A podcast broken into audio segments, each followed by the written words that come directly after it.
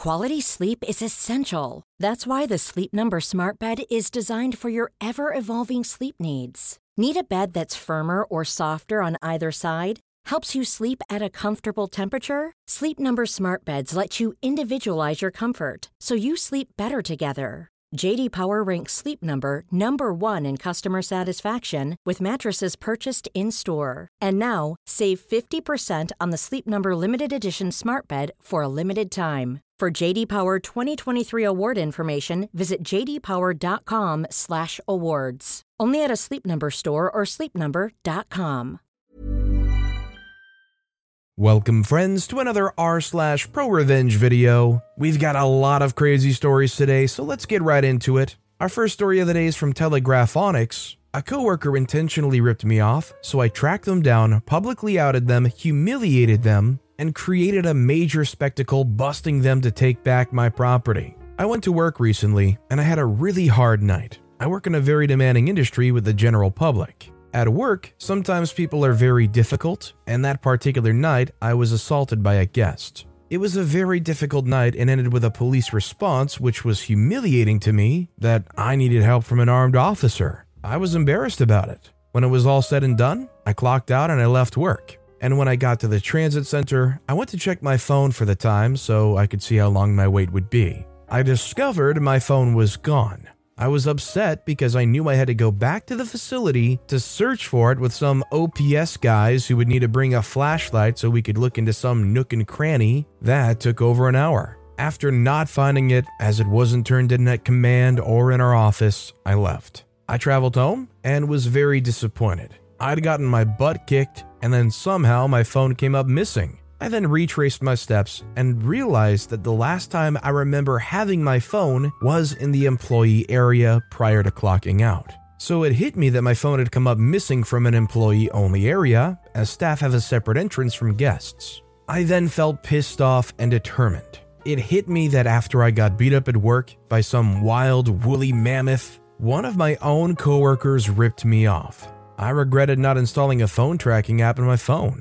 It was a cheap phone, but it was mine, and it was full of my contacts and login access and banking info, etc., etc. Pictures of the baby. I wanted it back. Not having it was going to make my life harder. At that point, it hit me that all the apps on my phone were probably tracking my phone, and so I wondered if there was any way I could track the phone from my laptop at home. After an hour or so of research and reading, and trying various tracking methods, I discovered that my Google account was logged in on both devices. So I could open the Google account on my laptop and go in and see the location of the other device logged into my Google account. To my surprise, the locator showed a pin on an apartment building not too far from me, less than a mile away to be exact. I felt adrenaline, I felt exhilarated. I was determined to get my phone back. I called the police and was told that they couldn't deal with it until business hours the next day. I then waited until the crack of dawn and went over to this nearby building where I tracked my phone to after business hours started to check it out.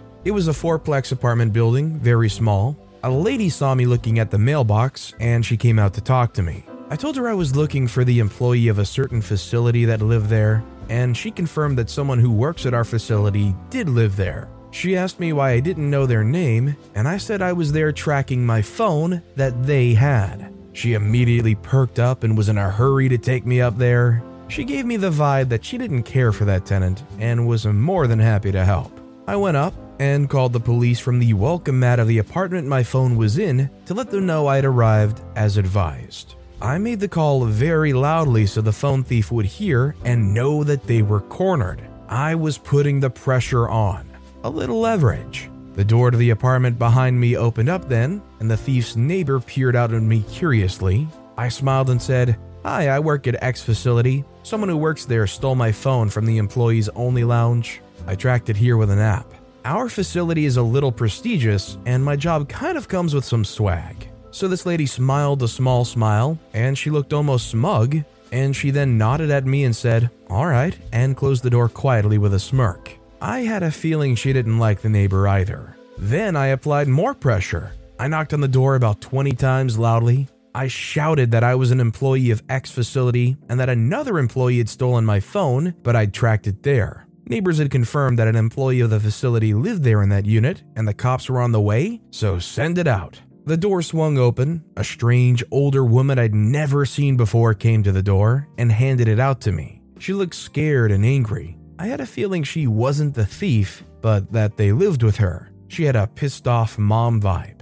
I went down and told the woman who helped me and brought me in that I'd gotten my phone back. I thanked her and left. Then, on the way out, I photographed all the names on the mailbox for that unit. It was a fourplex, and one unit was vacant, so I'd managed to inform both the phone thief's neighbors that they were a dishonest neighbor. I could tell too that there was pleasure for them in my revenge. It was a loud, bold revenge. On the way home, I felt pretty satisfied with myself. I was savoring my victory. My housemates were impressed. I had used a tracker to find my phone and taken it back from the thief while bringing them a public shaming. Then I sent a note to my accounts manager and HR describing the situation. Command knew that I was searching for the phone when I left. Ops and security guys had tried to help me find it, so everyone knew it was missing. I told them I had evidence as to where the phone had been tracked to in my device location history, then I sent the address of my coworker and a screenshot of all the names on the mailbox, one which looked familiar as if I'd seen it on a company badge.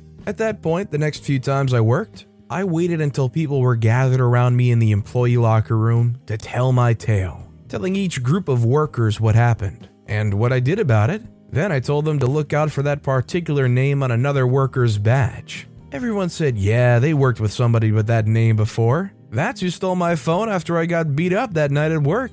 Yeah, everyone laughed and laughed. I can only imagine that the thief will never steal another phone again so long as they live, for fear that the owner will track them like a dog to take their property back and publicly shame them. I still smile to think about it. It was a revenge to savor. If you lost your phone, or you knew that somebody stole your phone, and you were able to track the address, would you be willing to physically go there, or would you try desperately to get the police to help? Let me know in the comments down below if you would dare go out searching on your own for that phone's location. Our next story is from Whisperly Revenge Sushi 1, Mac and Cheese 0.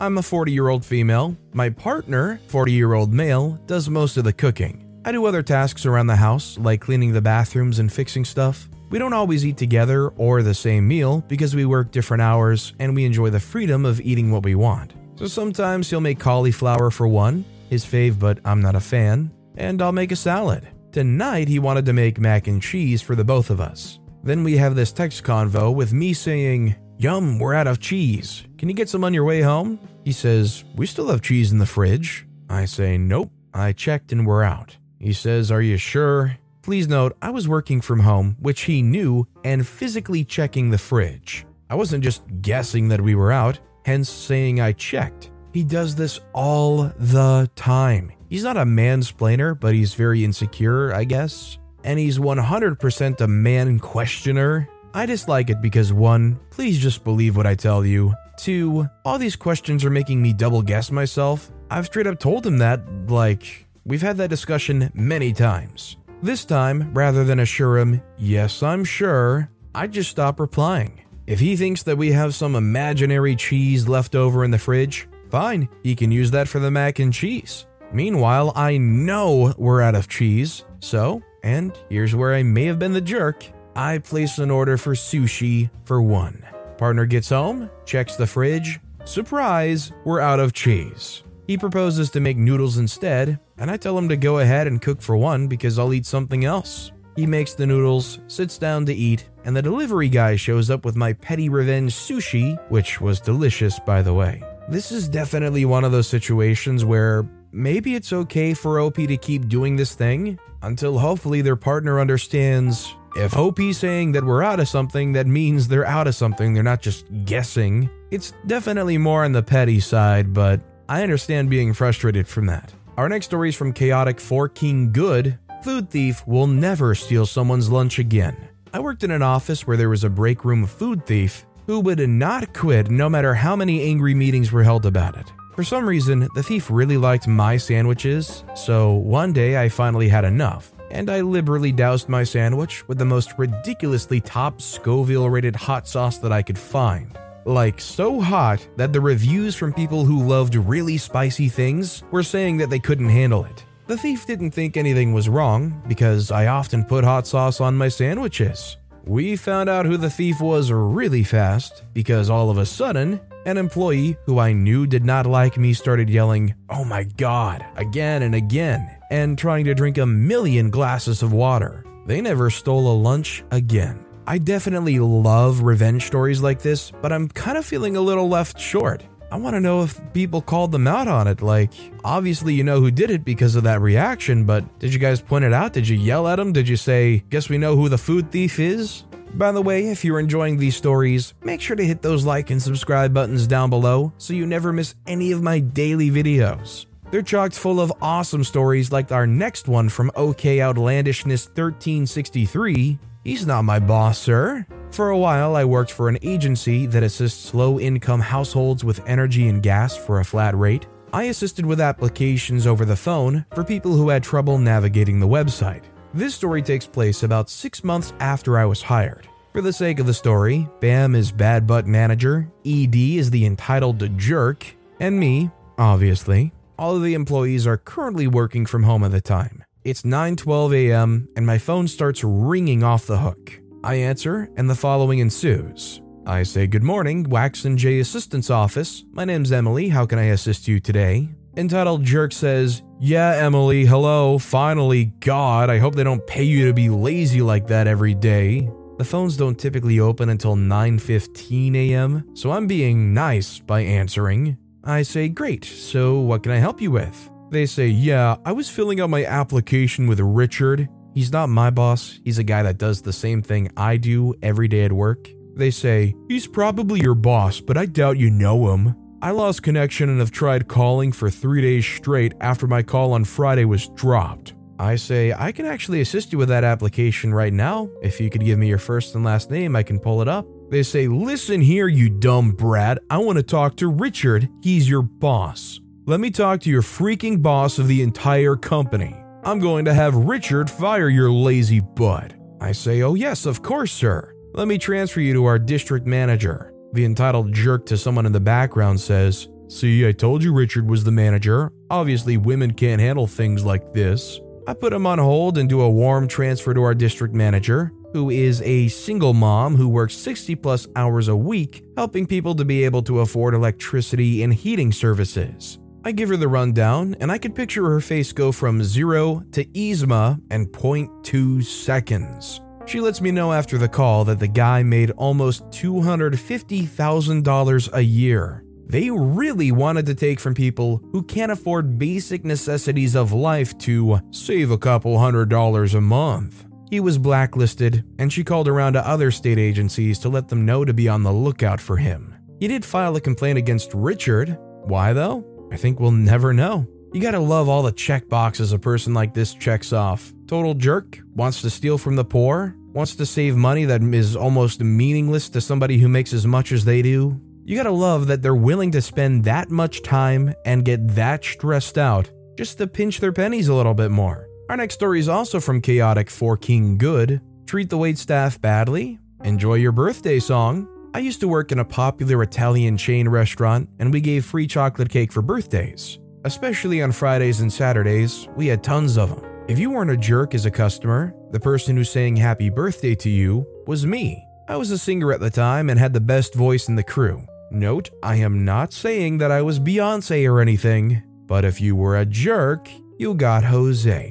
Not only was Jose a really bad singer, but he would purposely make his performance even worse. He knew he was a bad singer and thought it was funny, so he was fine with it. Everyone, especially me and Jose, got a massive kick out of watching the awful customers' faces when they heard Jose sing. It was priceless. Happy birthday to you. Oh boy, what a joy. To be fair though, the amount of people that go to these places and say it's their birthday for the free chocolate cake, I wonder how many of them actually are celebrating their birthday. Like, I think it's more common to hear about people pretending to say it's their birthday for the free chocolate cake, or saying that it's their friend's birthday as like a prank, than it is to hear about people actually just asking for it. Our next story is from Languid Bot Sketchy Landlord Learns Expensive Lesson. I wasn't the tenant in the story, but it was a former roommate of mine, and I had a front row seat to the events. So, my friend, let's call him Paul, returned to my city after living out of state for a year or so. He needed a place to stay while he got himself set up with a job and a new apartment. I had a spare bedroom, so I offered it to him for a cheap price. That way, he could be month to month and just move out when he was ready. He probably stayed with me about six months, found a new job, saved up some cash, and signed a lease on a new apartment. Everything seemed fine. Paul liked his new studio apartment in a large apartment building. It wasn't far from work, near transportation, and in an area where he had other friends. Great. He got all moved in and seemed to be set. Until he realized the apartment had bed bugs. He wasn't there a week before he started finding bed bugs and bed bug bites, of course. So he did what anyone would do. He contacted the landlord's office to report the problem and ask about solutions. The office claimed that they had no other reports of bed bugs. They had no idea what he was talking about. Maybe he already had bed bugs when he moved in. You get the idea. Well, Paul knew they were lying, so he started talking to his neighbors on the corridor. And of course, he found others were also dealing with bed bugs, and that the landlord had given them the same BS responses. So Paul decided to do a bit of research to see what options the tenants had. Turns out, they could easily report the problem to the city inspectors, and the more reports they got from the same address, the more likely they were to prioritize sending someone to inspect the building. Paul put together the info for reporting with suggestions for what to mention and asked his neighbors to make reports. Some of them must have followed through because it wasn't long before Paul was contacted about the issue. He had bagged up all of his stuff and returned to my house, but still had the lease and keys for his place. He met the inspector at the building and showed her his apartment. It was clearly infested, and there were signs in the hallway. The inspector turned out to be a young woman who was very dedicated to her job. She told the landlord it was their responsibility to cure the infestation. The landlord wanted to bring in his usual exterminator to treat the apartment and hallway. They tried that, but it didn't fix the issue. The inspector eventually insisted that they tear out the carpet and sections of flooring where the infestation seemed to be centered. By now, the inspector had seen that multiple units were affected, so the costs were mounting. She also discovered that the building hadn't had a proper inspection in years. The landlord was dodging her and didn't want to set up a time for her to do a full inspection, of course. Well, after he negotiated to get out of his lease, Paul gave the inspector the punch code to the front door and pointed out several things that he thought the landlord was hiding, including bed bugs on other floors, malfunctioning elevator, old fire extinguishers, illegal basement level units, improperly stored building supplies, tripping hazard floor and laundry room, damaged walls and corridors. The inspector called Paul and let him know that she'd returned to the building on a couple of occasions. Once she was meeting the building manager, she let herself in a little early and walked up on the manager, trash talking her and saying how he didn't want to be bothered. The family owned firm that owned that building had several large apartment buildings in the area, and the inspector intended to visit them all. She had already found tens of thousands in repairs for Paul's building that she was insisting the owner make ASAP. Given how they were operating, I'm sure all of their buildings were in a similar state. They made an expensive mistake when they tried to ignore Paul. Yeah, it's definitely one thing if the new tenant introduced the bed bugs, but uh, no remorse for a landlord that gets handed thousands of dollars in charges after they had gone and tried to not only mislead OP, but multiple other people that had to just deal with these bed bugs until they could finally group together. This next story is from Dry Mastodon 7574, using my petty powers for good. My college roommate became incredibly homesick and left school about halfway through. We still kept in touch. Some years after graduation, she asked me to be a bridesmaid, and I was thrilled. I didn't know anyone else in the party, and they didn't know me. The week of the wedding, the best man's girlfriend insinuated herself into the wedding party. She's one of those people who act so badly that no one knows what to say, and people will do anything to avoid her. You know this kind of person. Again, she wasn't engaged to the best man, but just figured they'd get married. So she followed the bride around and criticized the wedding by comparing it to her imaginary wedding, which of course would be grander. You're getting married in this banquet hall? I'm going to have a wedding on the beach. It's going to be so much better. It was death of a thousand paper cuts. subtle enough that no one could figure out how to step in, and obnoxious enough to drive the bride crazy. The groom kept intervening, redirecting her, if not completely questioning why she was there, but he also had things to do. The best man seemed embarrassed into silence. This is what you need to know about me.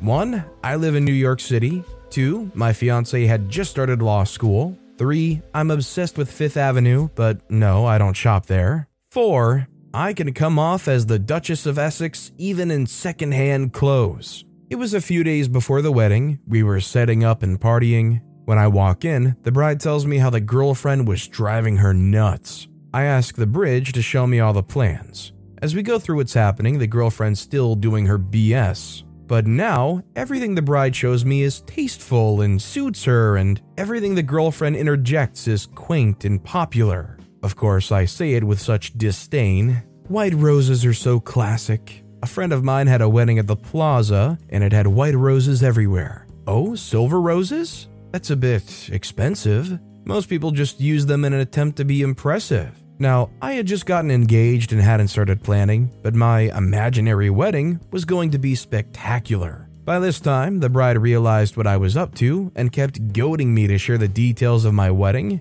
but I kept shying away. Eventually, the girlfriend begged me to share, so I did. My Tanzanite engagement ring came from Tiffany's. I was having a very small destination wedding at a vineyard in Tuscany where my fiance proposed to me. I haven't decided on a designer for my dress, but I promised the bride that she would come to the fitting at Bergdorf Goodman's when that happened. The girlfriend was completely demoralized. Suddenly, her beach wedding didn't seem so fancy, and slowly she faded into the background. Two days later, the wedding was gorgeous, the bride and groom happy. A month after that, the best man broke up with the girlfriend. I had a modest, affordable wedding, but for a brief moment, I was a rich heiress getting married in Tuscany. It was fun. Sometimes you gotta humble some people, and if that means you gotta put on a mask and just make sure that they know there's always a bigger fish out there, then so be it especially when it makes somebody that's just overly annoying and suggestive just kind of pipe down back to where they should be. Our next story is from Creative Fun 228. You should smile more. This is not one of those I waited on this revenge for years story, but rather one of those that makes your day a little better. My job is very strict and professional and practically requires a poker face, but my poker face often looks like a resting witch face. Through five years of my job almost every other day, I get that freaking you should smile more sentence. I would politely say that we're not doing anything funny right now and proceed with my job. While they insist, even though we aren't doing anything funny, it doesn't hurt to smile. I just don't reply to that, wrap up my job, and greet away. Today was the last straw that broke the camel's back. Another one rolls up. I feel his looks on me while I was scanning his documents, and he goes, did someone make you mad? I don't reply, and he still insists. Why aren't you smiling? I say my usual line, and he still pushes it, and I snapped and said, My grandmother died. Do I still have to smile for you? I could see how he started to blush, and then he started to stutter, like, Oh, I didn't know. I'm so sorry. My regrets. Yada yada. I just shrugged him off by telling him, Next time, you'll probably think before you tell someone to smile for you. Of course, my granny didn't die. I didn't even meet my grandmothers. But I hope he learned a lesson that not every female in the world is willing to smile to him just because he said so. Next one who says that to me will get, No, I don't think I will smile. Smiling gives wrinkles. As somebody that just has a naturally like sad looking face, I really resonate with this because there's times where, like, back in high school during like gym class, I might be sitting off to the side just chilling, and just because of the way I look, I'll have people asking me, Hey, are you okay? Are you sad? Or is everything alright? Uh, yeah, everything's fine. There were times where, like, I wasn't sad, but after the interaction, it almost made me sad because the people would be like, You look like you need a hug. And I would just be sitting there, like, uh, okay. In my mind, I'm like, Nothing's happening and I'm completely fine. Our next story is from Spinifex. Petty but oh so rewarding revenge on my snooze button hitting wife. My darling princess wife, the absolute love of my life, hates getting up in the morning. She is, by her own admission, not a morning person. Each and every morning when her alarm on her phone goes off, she hits snooze over and freaking over again. I've asked her several times to just get out of bed on the first alarm and be done with it. I've asked her to change the time that the alarm goes off if she wants to sleep late. She apologizes and promises to change her behavior. She complies for a while, but soon reverts to the snooze button monster. So now, when I get up in the night to have a pee, I'm old, it happens, and it'll happen to you too. I move her phone away from her bedside table. Sometimes I put it in the en suite, sometimes I put it in the cupboard, sometimes I put it under the bed, sometimes I put it in another room. Now, when her alarm goes off, she has to get out of that bed to find that screeching, incessant dream breaker. She knows that it was me. She knows that this is petty revenge for disturbing my sleep unnecessarily. And so I lie in bed all nice and smug. It's a very good thing that she still loves me. To be fair, I definitely feel bad for OP. I am awful with alarms. I will set multiple alarms so I can wake up and have that moment where it's like, oh, I still have an hour left. And I think that's just only helped me get more used to going back to sleep after the alarm goes off. I also love taking the chance of being five minutes more, okay, five minutes more, snooze, snooze, snooze. If there's one thing that I need to change about myself, it's definitely getting up when an alarm goes off. And our final story of the day is by Seesaw Mundane 5422 Petty Revenge at the Airport COVID Testing Station. Girlfriend and I just got back from a lovely trip to Italy. This isn't my revenge, but it was a pleasure to witness. Flying back to the US and probably some other countries still requires a negative COVID test. Girlfriend's good about thinking through details, and she pointed out that we can get our COVID test the day before the flight and avoid stress the morning of. I scout out the airport in Rome about 3 in the afternoon, and the on site testing is pretty empty. So I grab her from the hotel and we go over. Unfortunately, when we get there, it's no longer quite so empty. There's a large group of very loud men, like 10 to 15 of them, all in line ahead of us. The check in staff is doing fine, but you can just feel the waves of tension rolling through the air. My girlfriend and I are fine. I mean, it's Italy and we've appreciated the laid back, but very competent vibe of the country. We aren't flying out until the next day, so we aren't in any rush. But we can just tell that these guys are raising the blood pressure of the staff. Shouting, taking their masks down to shout, not wearing their masks properly in a COVID testing area, and just generally being difficult, where if they'd settled down, I think things would have moved along faster. It was clear they had left their testing to the last minute and were in danger of missing their flight. But hey, your lack of planning doesn't constitute a crisis for the staff, now does it? It's kind of difficult to put into words what these guys were doing. They weren't speaking English, but they weren't speaking Italian to each other. I'm not totally sure where they were from, but they were just exuding loud, obnoxious, demanding, self important masculinity to a mostly female staff. So they finally check in, and they take their tickets, and they move en masse to the testing area, and are loud and obnoxious and demanding there, too.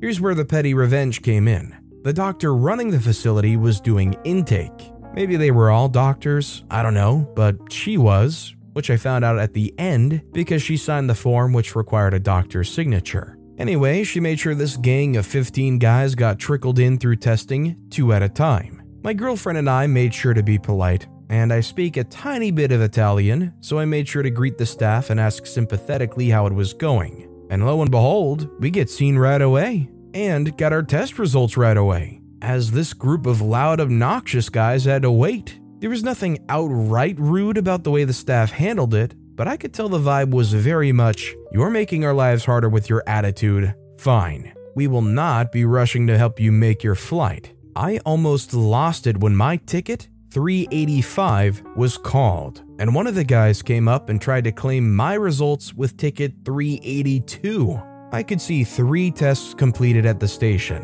so I'm positive the doctor could have helped him if he and his group had been pleasant, and I wouldn't have minded. We'd explained our flight was the next day during check in, but the doctor explained firmly that he had the wrong ticket number and sent him back to wait. Then they gave me my results. Then my girlfriend's results, we'd checked in together, she had ticket 384. We thanked her and moseyed back to the hotel for some drinks, as some of the group that had come in front of us was still there waiting to be served. I don't know if they made their flight or not, and I won't claim the medical staff wanted them to miss their flight, but they didn't not want them to miss their flight either. and it was all done so smoothly, I'm not sure the guys even realized the staff had taken their petty revenge on them. But if any of you Daughtery and the Roma Aeroporto read this, well done. I hope the rest of your day went better. Needless to say, stuff like this is definitely an inspiration as to why I try to treat all these people who work retail type jobs with respect.